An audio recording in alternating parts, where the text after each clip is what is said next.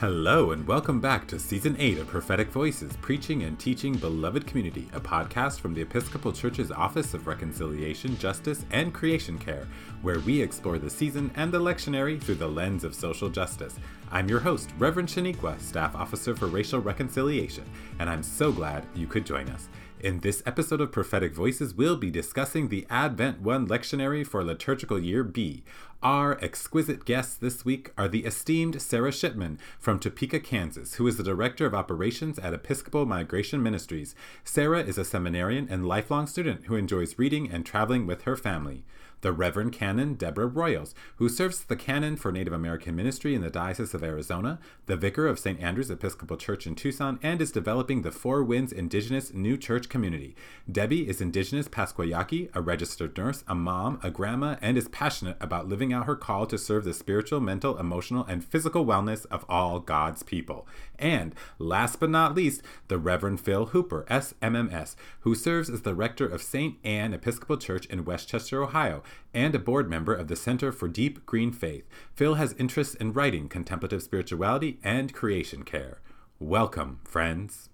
Thank you so much for being here and being willing to be guests on Prophetic Voices. Uh, it's great to have you here. Let's just start. What does Advent represent to you, and what's important to keep in mind this Advent? I think it's interesting to me that Advent has often had a lot of penitential language in it. And it's so countercultural to our native ways of looking at things. Um, seasonally and culturally, you know, we go inside, there's a lot of reflection. And so I tend to lean more towards now the anticipation or the preparedness that Advent invites us into. The phrase that came to mind for me was breathless anticipation. And the best way I can describe it, well, for me, it's that moment when I am having a good cry and I've taken in as much of the pain and suffering as I can, and your breath catches, and you know that exhale is coming. That is the peace and the understanding, and the in, in the case of Advent, the incarnation. But that expectation when you are holding tension and a release is coming. Sarah, it's interesting you say that the tension between the way the world is and, and the way the world can and should be. That's exactly what I was reflecting on as I was thinking about Advent too. When I think about that tension between those two realities, I think that eh, sort of living in that tension that's a re- that's something that we have to do all year round. And Advent is the season where we perhaps name it and focus on it in a particular way. And I think that tension that we live in is one that is, if we're not careful, that can lead us into a place of despair. We can focus so much on the gap between what is and what could or should be that we could say, well, this is just too much to bear, and and the world disappoints us in in repeated ways. And yet, I think the the call and the promise of Advent is to let that tension be a creative tension, one that says, no, this isn't actually the end of the story. And the ways in which we dream of a world that is yet to be fully realized is a source of inspiration, is a source of hope and promise and excitement. So that we are, you know, back to that word anticipation Debbie used, you know, that we're not resting in a place of despair, we're resting in a place of creative tension and hope. Hmm.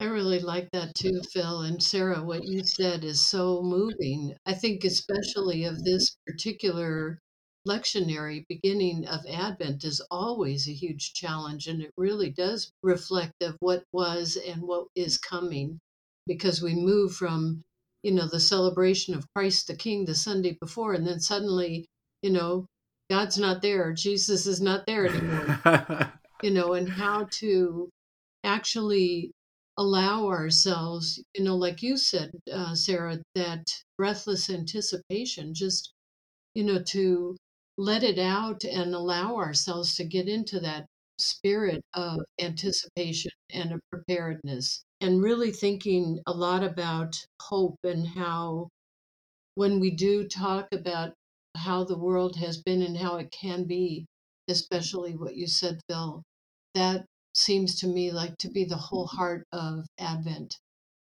This year, I was kind of thinking about it. You know, the, the Advent is the beginning of the church year. And one of the lessons I think we can learn from it, you know, because uh, usually you think of New Year's, that's always like a celebration, right? But the Christmas is a celebration. Advent reminds us, I think, that it's important to kind of take a breath before we do things and take a moment to reflect and take a moment to anticipate and take a moment to plan. I, so much we, we like are doing all this stuff last minute sometimes. And I think Advent gives us a thought or a, a time to think about that. Throughout Advent, there's a lot of lightness and darkness metaphors that we hear. And um, I know sometimes those have been used or misinterpreted to perpetuate ideas of shadeism or colorism or racism. How can we prevent this, or how might we transform that or change it?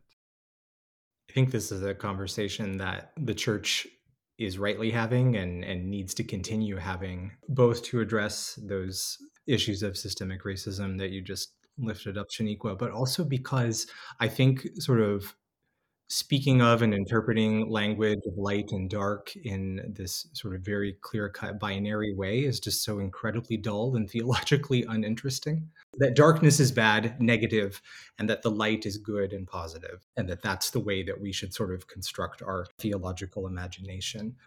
One of the best ways for me, as I've thought about how to engage themes of light and dark, which are obviously throughout scripture, and which we can't really avoid, we can't escape them entirely is to just lean into the creative possibilities of the dark all of the ways in which darkness is a metaphor and a space for possibility for generativity for mystery hmm. there's a whole ancient mystical tradition within christianity uh, you know it, and and it ties into what theological terms is called apophatic theology, which is just a, uh, is sort of the way of negation of emptiness.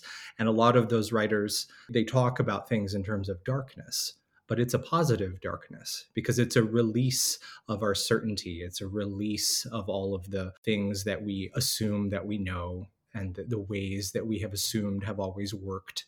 It's a resting in the not knowing that provides a spaciousness for us to live into the possibility of a new thing that God is doing in our midst.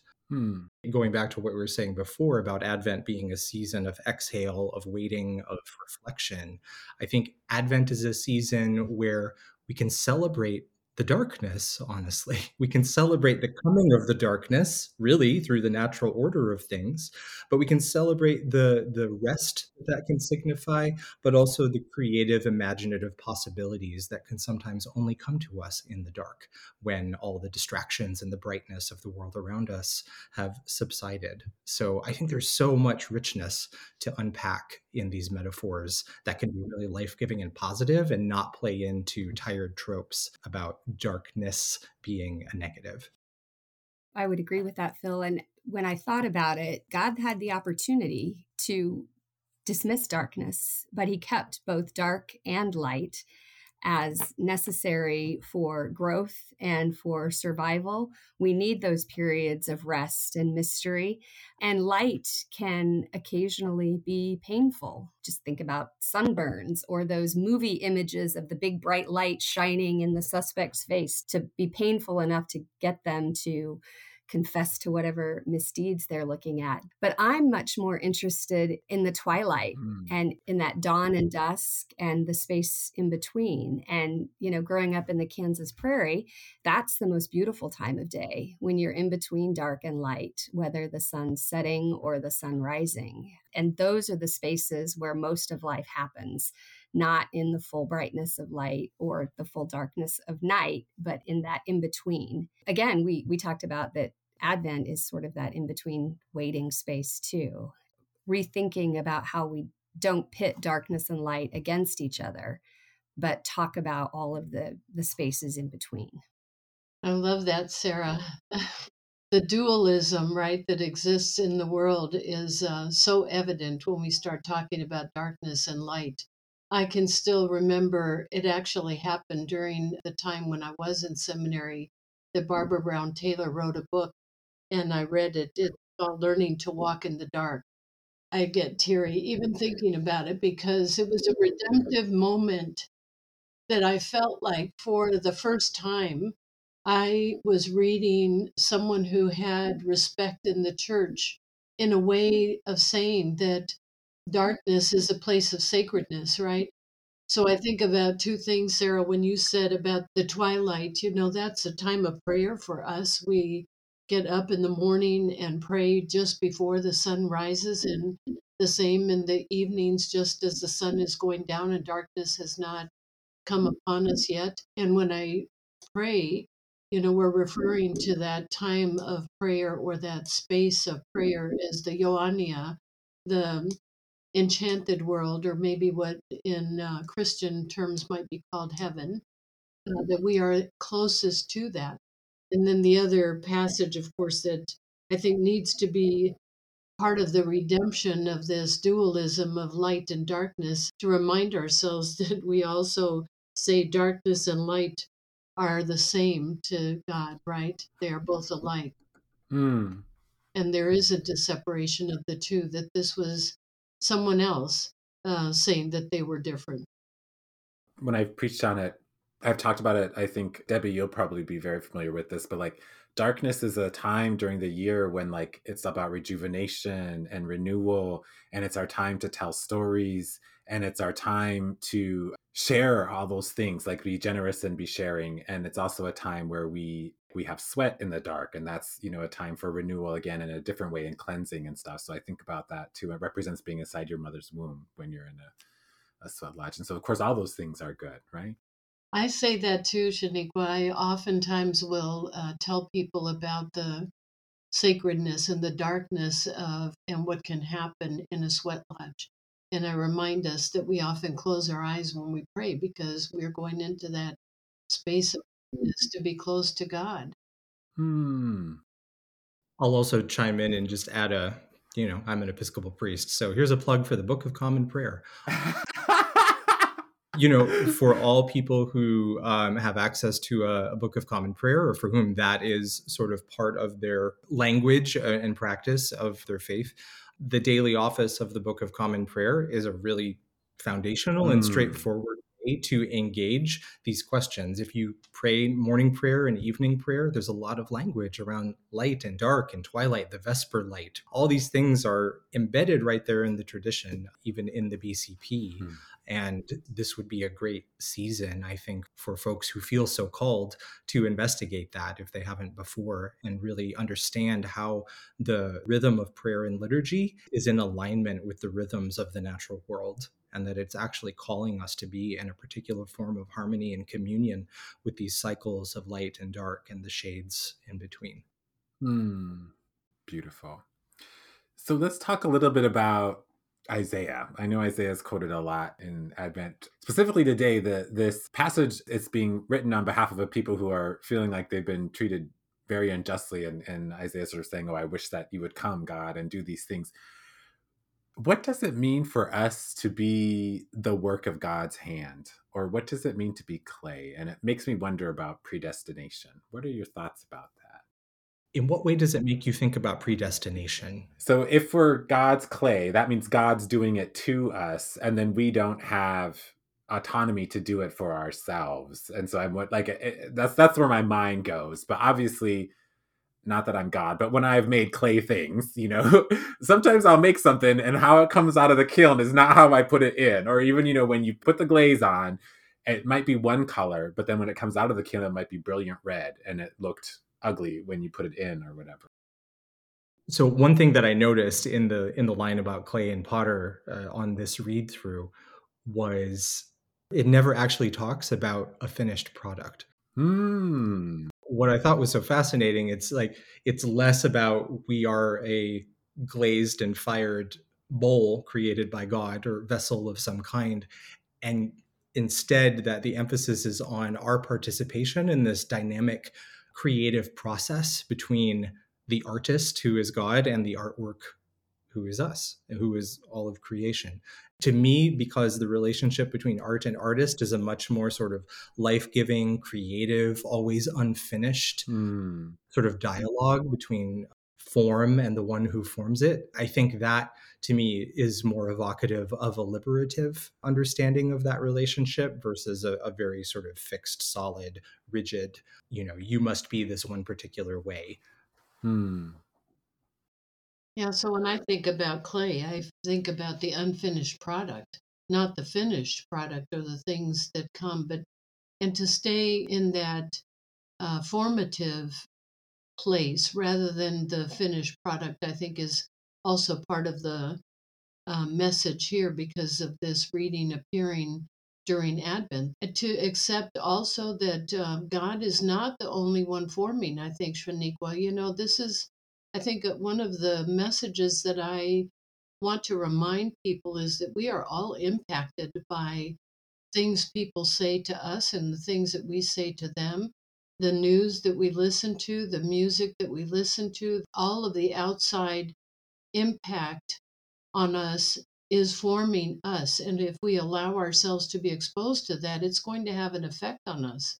You know, you mentioned um, in the Isaiah reading, especially, you know, about transgression and uh, God hiding God's self from the people, and that that's when all wrong happened. I do think that when we move away you know, Phil, you mentioned um, the daily offices, you know, the routines of spiritual practice. When we move away from intentionally living the life that God intended for us, we are easily molded or formed by things that may or may not result in us continuing to be that finished product of what God intended for us to be.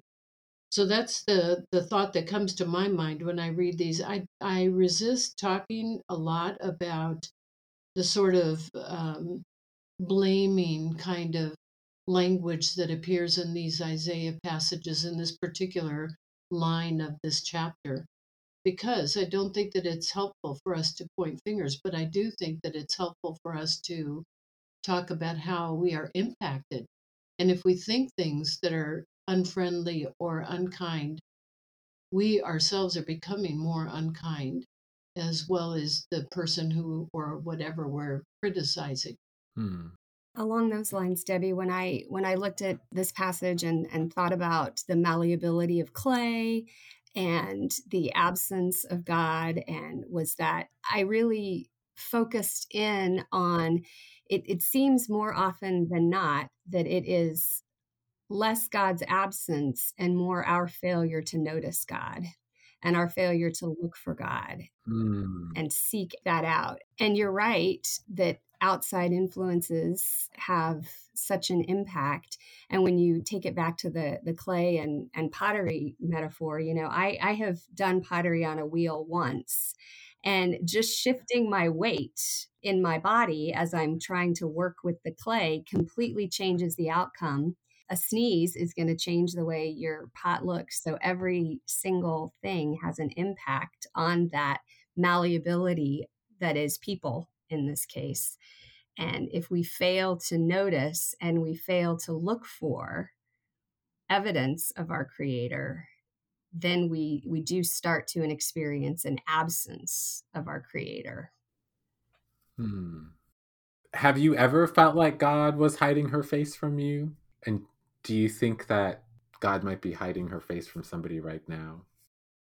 I don't. I think that we hide ourselves from God. Hmm. We fail to see God. Um, as Sarah just said, the evidence of God all around us is so obvious in so many ways, and we can either choose to see that or not.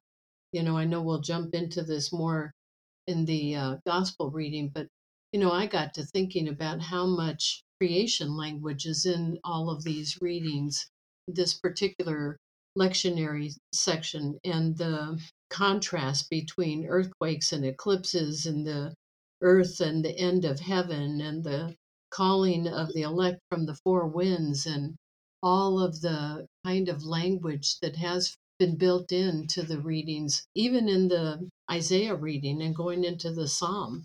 You know, there's so much um, reference to creation because that links us right to God because that is part of God is in creation and us hiding ourselves is us denying our part in being that part of God's creation that we are.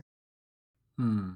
I also don't believe in a God who hides their face from creation. However, I also I acknowledge that the the language around the hidden face of God, God turning their face away, it's an evocative way I think of speaking about the mystery of suffering and grief and that people can feel in very deep and hard places of their life, whether individually or in a community, that they feel lost and that they feel unseen and forgotten in any number of ways. Obviously, I as a parish priest, I walk alongside people who are grieving every day of the week. And that felt sense of absence can be overwhelming. And I think the grief that emanates up from this passage of Isaiah from a people who have been subjugated and scattered uh, and had their homeland taken away from them. I think you can hear that. But I think it's one thing to hear that and honor that felt sense of absence while also saying that the truth, the holistic truth, is that that absence is not actually real.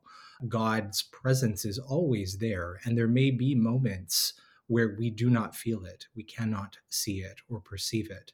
But the goodness of God and the solidarity of God, especially with the ones who suffer and are at the margins, I think encourage us to rem- remember and to retell all of the stories of the way that even through those incredibly difficult seasons, God has continued to show up and do what God does. And so I think in Advent and throughout the year, that's sort of a reminder that we are called back to, to both name the grief, name the hardship that is true for so many, and yet to also seek and reaffirm that redemptive presence of God, even in those very hard places. One of the notes, Phil, that I wrote down about these lessons was exactly um, using these lessons as a metaphor for grief and loss, right? That uh, when we talk about darkness and light, uh, when we talk about the hidden face of God, right? When the absence is there, as you said, both in grief and in loss and in hardship, um, you know, the struggle that is there. I think that is absolutely something that could be brought into the conversation for these lessons in particular for our congregations. I think in my own life, there have been times where I felt like God had forgotten me. I think especially like when I got kicked out of the house and was homeless as a teenager. I remember that was a time where I felt very I probably uh, could relate a lot to Isaiah at that time. And but I also think at the same time, one of the things, and I've preached on this when I've talked about the shoot of Jesse, which isn't in this reading, but sometimes you have to get cut down to a stump to really sort of be able to let go of everything. And when you've completely let go of everything, then it allows you to construct a new thing or see God in a different way or hear God in a different way. And the times where I've really been transformed have been those times when it's been like the worst kind of after after the worst or what I experienced as the worst, that like rock bottom experience and then being able to to change. Yeah. Or you have to be reduced back to a lump of clay so that God can form a new thing in you, right? Yes. There's the beauty of it is that the work is never finished. God's work is never finished in us, even when all of the outward forms that we have come to rely upon are taken away from us and we're reduced back to our essence. God is still going to get their hands back in and work with that and bring something beautiful from it. So, what does it mean that we are all God's people? that was one of the things I really like. Uh, it says, now consider we are all your people. Of course, you know, I think that we can't deny that so often all has not really included everyone. Hmm. You know, and to say all and to mean it really requires that we allow ourselves to acknowledge who's still not at the table. You hmm. know, how we are still exclusive, even though we call ourselves inclusive and welcoming. You know, and the truth of the matter is, we probably should call ourselves more exclusive and tell the truth. Because without acknowledging that, how can we acknowledge who's not at the table? I worry that we say all and we think that we mean all, but we haven't worked through all the exclusions yet that would really make us all. I think in the context of this particular Isaiah passage, Isaiah is speaking to God uh, on behalf of a nation of people that has been referenced earlier, has been scattered, has been sent into exile. The temple has been destroyed. They are a people who are not gathered in any particular way and yet are feeling a, a sense of longing and desire to be reconnected with who they are and where they come from. You know in its original context i think there's a there's a, a sense of lament and longing that, that comes up through these words. We are all God's people wherever we might be, even though we are not standing united in one place. We long that you would not forget us, that you would not overlook us, that you would remember us and bring us home. And I think that is true for all of creation ultimately. The cry of Isaiah and the cry of Israel ultimately becomes the cry of all the world, both human and non human. And the idea that we are all God's people is something while in practice debbie is absolutely right. We we do not practice that sense of inclusivity uh, in any particularly perfect way in any particular institution. And yet we can affirm the underlying reality of our longing that it might be so that god would ultimately draw all people and all things to themselves. And we pursue that path of reconciliation and reunion through the love that we know in Jesus. But I think we can also say that that desire and that longing goes beyond even just the Christian tradition and actually encompasses all things and all people from all walks of life and all creatures, uh, you know, and all living things on this planet. That all of those are belong to God ultimately and are loved by God and will in the end be reconciled to God. And if you don't preach a gospel that is expansive and inclusive of all people and all created things, then I think we're not actually preaching the gospel. One of the things I kept coming back to is we are all longing for connectedness and a feeling of being in unity and in relationship with one another and with God and with all of creation. And unfortunately, therein lies our problem because we we start to build connection with people and in order to continue that connection and feel like we belong we are necessarily excluding those who aren't part of that so that we ourselves aren't excluded. Mm. We try so hard to belong to a group that we begin to identify that group in a way that excludes others. And so it is hopeful that there will be reconciliation of all of creation, but we can't do it ourselves. We're our own worst enemies when it comes to trying to build that connectivity in, in some situations. I was thinking as you were talking about the Lakota phrase mitakuye oyasin, which is the we are all related. The we in there, I mean, Isaiah doesn't say we are all your people. He doesn't specify what the we is, but I was thinking about we as like not just people, but like plants and animals and all of creation in that way. So if we are all God's people, what is our call as Christians then in how we treat others? Or what is our call as Christians to be the hands and feet of Christ? And what does that look like practically for us as people or as congregations.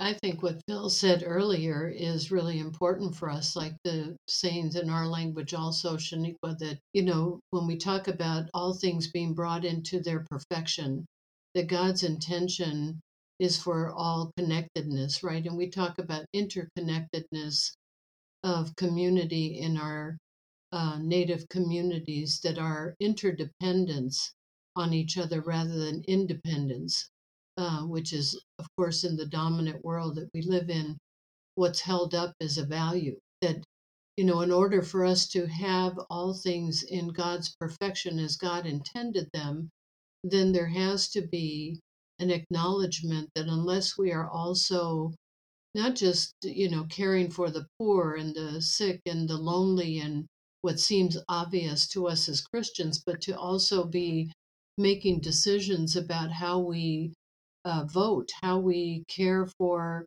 the earth, how we um, make choices to shop or to go in the car or not to go in the car. You know, all of those things need to be intentional and we need to be examining them according to what is the best for everyone, not the best for ourselves. And I think that uh, level of humility and unselfishness is a struggle for us as Christians. Um, Sarah, I really love what you said about the, you know, in the trying to so hard to belong to something that we become exclusive. That is just so awesome and true. It, you know, just kind of threw me into a whole different way of thinking of that passage. I love that. I'm making notes so that when I write my sermon for this for Sunday, I'm, I'm like ready to rock. I'm going to be stealing, and but I will give you credit, Sarah. I promise. it's baffling to me because you know, you read that the US Surgeon General has written a report that there is an epidemic of loneliness in the United States. And we want to belong to other people, we want to have connection, and yet we can't figure out the right way to do that. And I think that goes along with what are we called to do?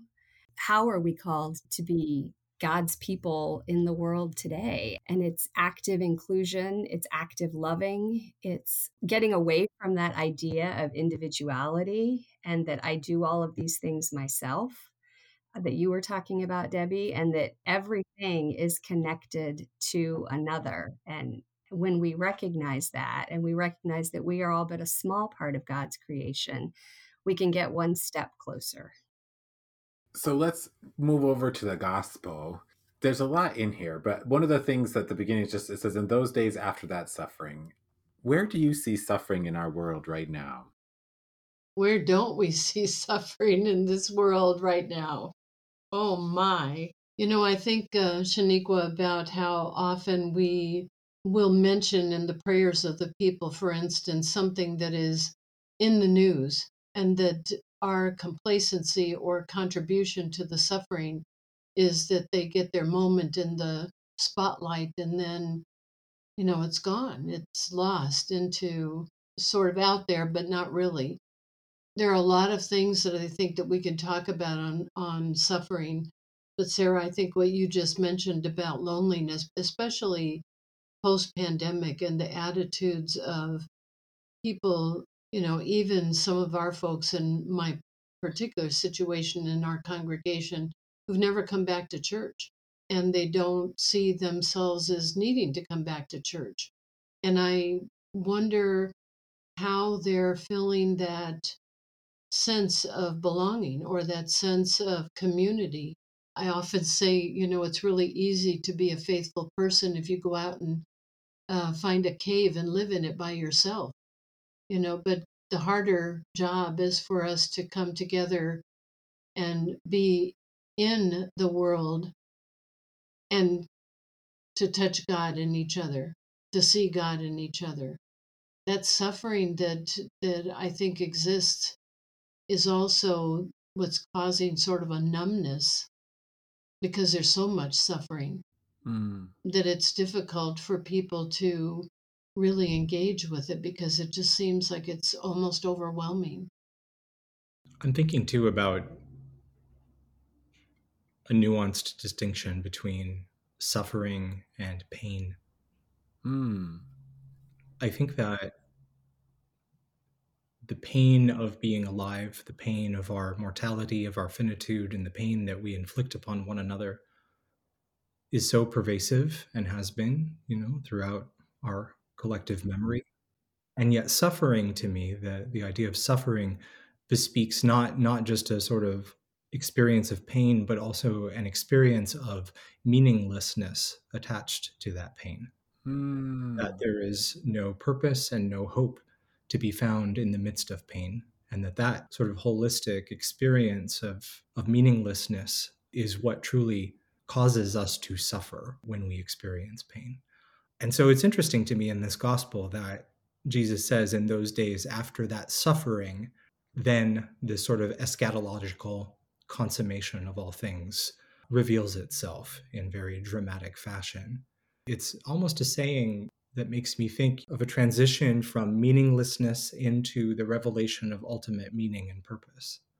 that Jesus is here in our midst and was incarnate as the Son of God, clearly not to take away all the pain of being alive because we still experience it. But the promise is that even in the midst of that pain, there will be beauty and there will be meaning that will be wrested from it which is not the same as saying that all pain and suffering is is like part of God's plan and is a good thing. That's definitely not a not a life-giving theological proposition in my view. But nonetheless that our pain is not a road to meaninglessness, but that in fact God will arise even from the midst of our pain to transform our suffering into solidarity, to transform it into understanding, to transform it into wisdom and possibility.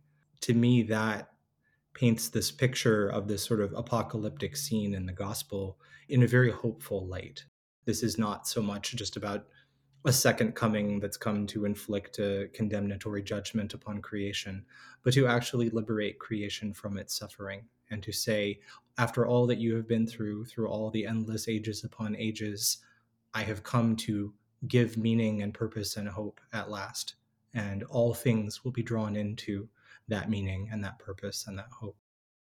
I would be remiss at Episcopal Migration Ministries for not mentioning the tie between the passage in Isaiah that was written after the exile and the reference to all of the suffering to mention that you know at the end of 22 uh, 2022 there were 108.4 million people who had been forcibly displaced from their homes Mm. It's a year over year increase of 19 million people, which is the largest increase that we've had since they've been taking these these statistics.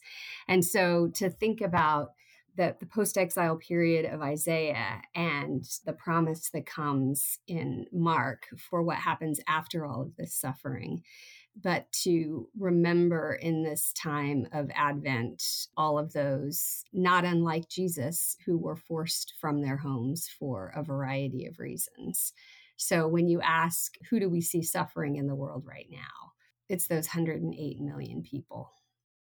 That reminded me of a time like when I was younger, we would sometimes have people who'd come and stay with us. And like we have a responsibility for hospitality in our culture. And so they were refugees in the sense not necessarily from other countries generally but you know from other places. And it was always interesting like i might have been upset that you know i had to share my room with somebody or you know whatever it might be but it was always neat because I always learned something new or I could make friends and it like ended some of the loneliness that I had living by myself with my grandparents. Well, I wasn't by myself, but you know what I mean? Like all the other people were adults and I was a kid. And so having somebody else there was always fun because it's a new person to play with, a new person to play a game with. And I just, you know, we talked about loneliness as one way of suffering. And here's this other folks who are suffering and there could be a potential connection between the two. I'm wondering where it talks about the elect it says, I will gather the elect from the four winds, or, or send out his angels, gather his elect from the four winds. Who are Jesus's elect or God's elect? What do you think that means? And is that something we even should be worried about?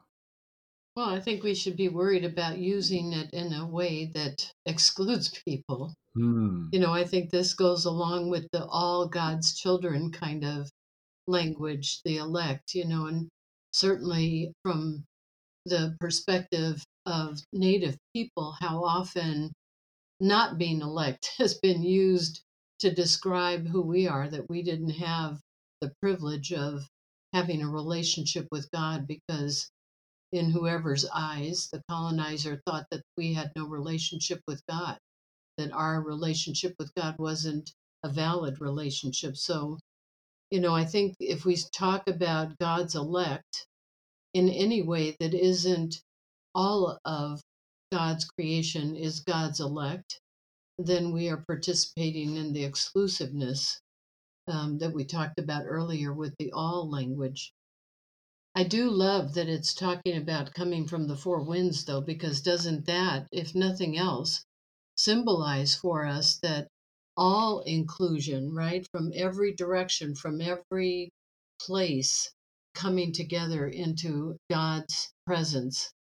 And I think that that's something I can get behind. the Four Winds congregation that we're forming, of course, this has a history in the Episcopal Church that uh, calling our native communities Four Winds for on purpose because it brings together people from many la- languages, nations, tribes, cultures, etc. Mm. Yeah, to Debbie's point, I mean, the concept of election and the elect has a really loaded history in Christian theology, certainly. The imagery that Jesus is using in this passage from Mark is drawing on, I believe, the book of Daniel, the prophet Daniel, uh, but is also not not just directly sort of restating it word for word, is sort of taking a piece of it and reapplying it to his own vision of the culmination of all things. What strikes me about it is exactly that that it doesn't really describe who the elect are. It leaves it quite open and ambiguous in this passage at least. And so to me absolutely we should not be drawing up any kind of dividing lines between who our understanding of the the elect are or are not because that's not really our place to know or understand. All we can really do is respond to the call of God, the call to embody care and mercy and compassion and all of the things that Jesus embodies and trust that you know we will we will participate in this culmination of all things in a way according with God's mercy. I love the idea too that you know gathered from the winds from the ends of the earth to the ends of heaven to me that sounds like no one is left behind that sounds like even the people who seem maybe in this life and this time to have been utterly lost and forgotten and rejected will all be gathered together to behold the glory of God in the end. And then all things will be made known. Yeah, I love that, Phil. I, because when you when you read from the four winds, the ends of the earth to the ends of heaven, and then you consider it in light of the life and work of Jesus and the people he connected with, then yeah, to my reading, no one is left out of the elect. I love the part about the ends of the earth and the ends of heaven because I think that's like this reminder of like the spirit world. I know in, in Lakota culture, we don't really have a concept of hell. We actually had to invent a word for evil too because we didn't have that. But um, we believe that when someone dies, they go to the spirit world and every, everybody goes there. And so, like, when you die, your ancestors come and like take you there, like, because they already know the way. So they'll come back to help you and guide you on the way. And I just envision like all of my relatives being there. And the only other time that I get to experience that is at communion, right? Because then it's like I'm at the rail, they're all at the rail, or sometimes they stand, who knows? But you know, they're all there with me. My grandma's there next to me, and is like one of the few times where that can happen as well. So everyone thought that Jesus was coming in their own time, right? And in there it says, Truly tell you, this generation will not pass away until all these things have taken place. What do you think our call is while we wait for this second coming? How should we keep awake? And what does that look like for you or for our church? For me, I think the imagery that he uses immediately after that line, the section that concludes this gospel passage, sort of illustrates in a way how I think what our posture might look like as people and as a church. You know, this idea of the household waiting for the head of the house to return from a journey and not so that they too can leave on the journey and sort of escape the house, but so that they're basically preparing the house as a warm and welcoming place, keeping the lamps lit, keeping a feast ready on the table, whatever, however you want to imagine that. But it's really a posture of anticipatory hospitality. That's a lovely image, at least for me, of what our efforts should resemble in this in between time as we wait for whatever it means for Jesus to come again that we too should be cultivating spaces of anticipatory hospitality where the lamps are lit and the feast is prepared mm. and we are building a more gracious and hospitable and welcoming world all around us that sustains life because Jesus is coming home to us, not to take us away on some other journey to some other realm, but in fact, as as our faith teaches us and the power of the resurrection, to eh, bring forth a new creation here and now on this earth. And so it's our mandate and our responsibility to care for this earth, to care for one another, so that whenever he comes, however he comes, and none of us knows the day or the hour, that we are ready not just to be judged, however we want to understand that, but also so that we're ready to celebrate. Mm. We should be always in a posture of readying the world to celebrate the coming of God hopefully, when He comes, He will find us uh, already celebrating together. I think we're coming full circle back to the original conversation about what does Advent mean, right?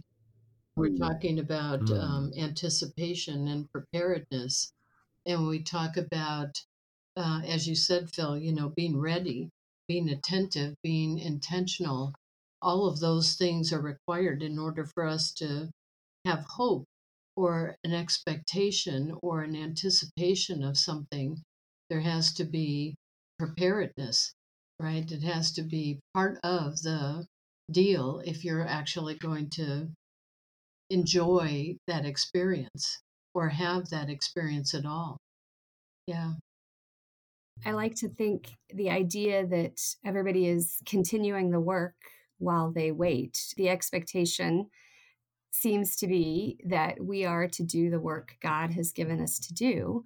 And if you think about Jesus's sort of last directive to the disciples, it was to be his witness to the ends of the earth. So I would go even a little further and say that not only do we prepare for that amazing hospitality, but we also go into those places that we are not expected and maybe not invited and live and love in such a way that it shows the love of Christ. So we go out beyond what is traditionally thought of as the church and show those that loving Christ this way and living this way is the right action and the right way to be prepared in this sort of liminal space that we're living in.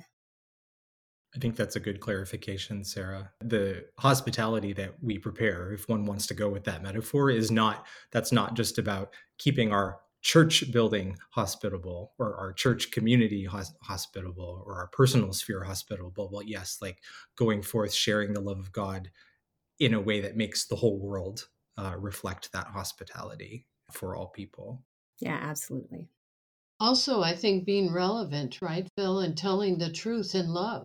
You know, one of the dangers is that we see the church as the building and the people in the building. And it's one thing to preach the gospel in a congregation of people who know you and you know them to some extent, but it is a lot more dangerous right? For us to actually speak the truth in love in places where we may, as you said, Sarah, be welcomed or unwelcome, and not to shy away from that, right? But to be as truthful and truth telling in that environment as we are within our churches. That is a practice of being radically hospitable, I think when I got the place where I live now, I made sure I had an extra bedroom because I know that living in Sioux Falls, which is the big city, and then my relatives who live on the reservation or whatever, my aunt, she has cancer. So she needs to come for her cancer treatment. Guess where she's going to stay, either with my mom or with me or, you know, my cousins or whatever. It's like, and I also always try to have that room ready and the sheets on there clean. So if they come, it's just there. And in fact, one of my cousins who is escaping domestic violence situation, I didn't know when she would come. She actually came in the middle of the night and was like, I'm at the grocery store. Can you come get me? I was like, yeah. It was ready for. I didn't have to stress out about making the bed or anything. It was just there. One other thing I'm noticing in this gospel passage, in terms of us coming full circle back to our earlier conversation, is that if you're attentive to the creation imagery, the time of day, when does Jesus show up? In the dark. Mm. And so, yet again, here's a, another point of engagement and reflection on how darkness can be the place of greatest promise and possibility and potential for the good. So, just a, another another way to weave that in, if if a preacher were were wanting to explore those themes. I think also if we're going to look at the suffering and the pain in the world as a dark space for that experience of God not being present, it's sort of that same imagery can also be used. Those metaphors can all be woven together. What uh, liturgical ideas do you have for Advent? I know a lot of people do like candles and wreaths and stuff, but what liturgical ideas, or even for specifically, it could be for Advent or maybe for this Sunday specifically? I'm leaning towards using the women's lectionary again during Advent and the focus on women and creation and anticipation, expectation, all of those things, and really allowing ourselves more to lean in the what sometimes is referred to as our female sense. Mm. I know the parish at which I have recently come to serve is one that has a longest night service. Folks are familiar with those. They're usually done around the the winter solstice time, so just just in advance of Christmas.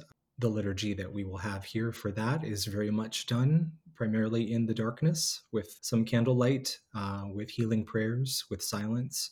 And I'm very much looking forward to that. That's not a liturgy I've been part of in other communities I've served. So excited to see how some of the themes that we've explored here today might take on a sort of infleshed reality in that liturgical space. So, if others listening out there have never explored a longest night service, that's one other thing that you could add to your Advent season this year. Hmm. Especially because longest night services, I think, are designed to engage with truth telling and the reality of suffering and pain in the midst of a season that can often feel sort of jarringly positive. Mm-hmm. And so giving people a space to grieve or to lament or simply to wonder about the big difficult questions that they are facing amidst all the holiday cheer, I think can actually be a really healing healing opportunity for people. We do it as a blue Christmas, I think we something similar. I love the longest night idea also, Phil, because around the solstice. What ideas or tips or suggestions do you have for preaching this lectionary? And just what I've heard from us talking, the thing that I was really excited about was this idea of clay. And as you were talking, I was thinking about some of the challenges of the clay, like how the challenges that I've had in life might be times when I've been fired as the clay or when I've been glazed as the clay, and you might go in not looking brilliant, but when you come out of the fire, it is very brilliant. Maybe playing around with some of that and the idea that we are always still moldable. Yeah, I think the clay metaphor is a powerful one and a an evocative one that one could use for preaching. This conversation around light and dark could be a very helpful and fascinating way to start off the Advent season with preaching, to explore those themes and, and again, how they are reflected in the changing seasons around us, depending on the environment and context in which we live and serve. That could be particularly helpful. Whatever approach the preacher takes, I think Advent, it's a wonderful season to preach through the senses to preach through vivid imagery and the ways in which we find our spirituality captured in images of the world around us. So I do think this is a great opportunity to bring people into a sense of the the sights and sounds and emotions of the season maybe versus just a, a very sort of strict theological academic sort of approach to the season. This is a moment and the depth of these texts and the longing and the hope that is mm-hmm. contained within these particular texts, I think really lend themselves. If you're thinking about going deep, this is a really good and opportune time for you to try to do so. Yeah, and I, I really like the idea that we discussed earlier about holding the tension between current suffering and the reward that is to come and really acknowledging that and allowing people to live into that tension, but also preaching that gospel of hope. I think, especially when you talked about the the longest night service or the blue christmas services those are a really beautiful time to acknowledge those folks for whom Advent is powerful in that it allows them some opportunity of lament because the rest of the world is festive. And we don't necessarily start out festive in the Episcopal Church, which is beautiful. Wow. Well, we gathered a whole bunch of notes from this particular conversation that I'm certainly going to be using. I think about holding your breath and that exhale that Sarah talked about, I think was particularly one of those things. And then, Phil, I think when you were also referring to our expectations, you know, the pain and the suffering, and that pain and suffering together, the meaninglessness, those uh, references, I think, need to also be part of preaching.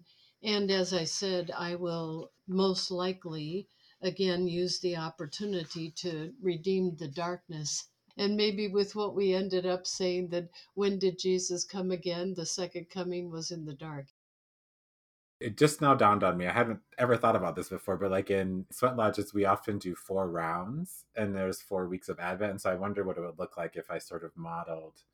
I'm gonna have to talk to our native congregation about that. If we modeled each week of Advent as one of the rounds, like in the first round, it's a lot of protocol that you do, like you light the pipe, there's certain songs that you sing. It's all very like this is you know we're gonna do the very liturgical, let's say. And then the second round, I might be like praying for things, you know, people who need prayers and things like that. And the third, it'd be interesting to see what that would look like. This year, Christmas Eve also falls on Advent 4. So, what are you churches doing? Like, are you doing like a service that morning plus doing like quote unquote midnight mass my congregation always does midnight mass at like the middle. Like they're like, we're gonna do midnight mass at 7 p.m. I was like, that's not midnight mass, that's 7 p.m. But so are you doing the like early and evening, or are you gonna do Sunday morning and Christmas morning? What are folks doing? We're going to do Advent 4 on Sunday and Christmas Day principal service on Monday. Okay. I have an older congregation, which I think is pretty common mm-hmm. in the Episcopal Church, and they don't want to come out at night. We're a parish that usually has two services on a Sunday morning, but this year we will just have one service on that Sunday morning of Advent 4. And then we will have two evening services one an earlier family service, if you will, and then a late night service. I love the late night service. Absolutely understand the practicalities of uh, folks who feel uncomfortable uh, making that trip at night. But back to our conversations about the darkness, how beautiful that Christmas service and all the beauty of the incarnation reveals itself to us liturgically in the darkness. That is one of the most powerful moments of the year. I'm very much looking forward to it.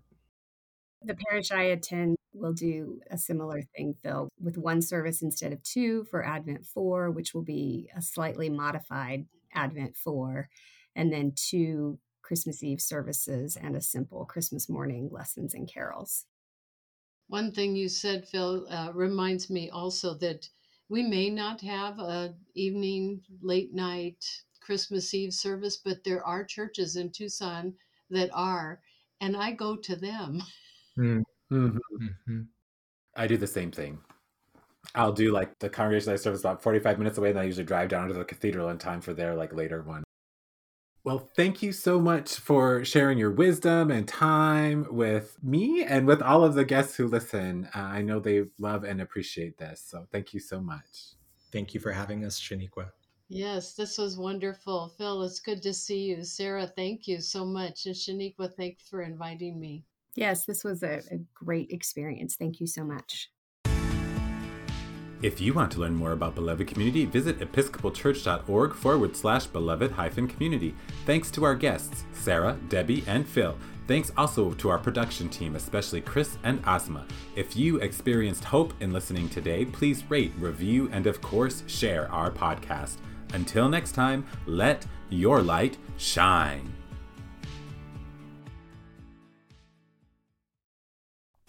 You're invited to join thousands of Episcopalians, neighbors, and friends this summer at the Love Always Revival at the KFC Yum Center in Louisville, Kentucky.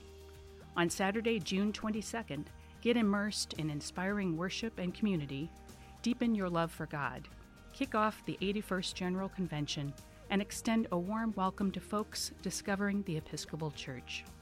The revival is free to attend, so bring your friends.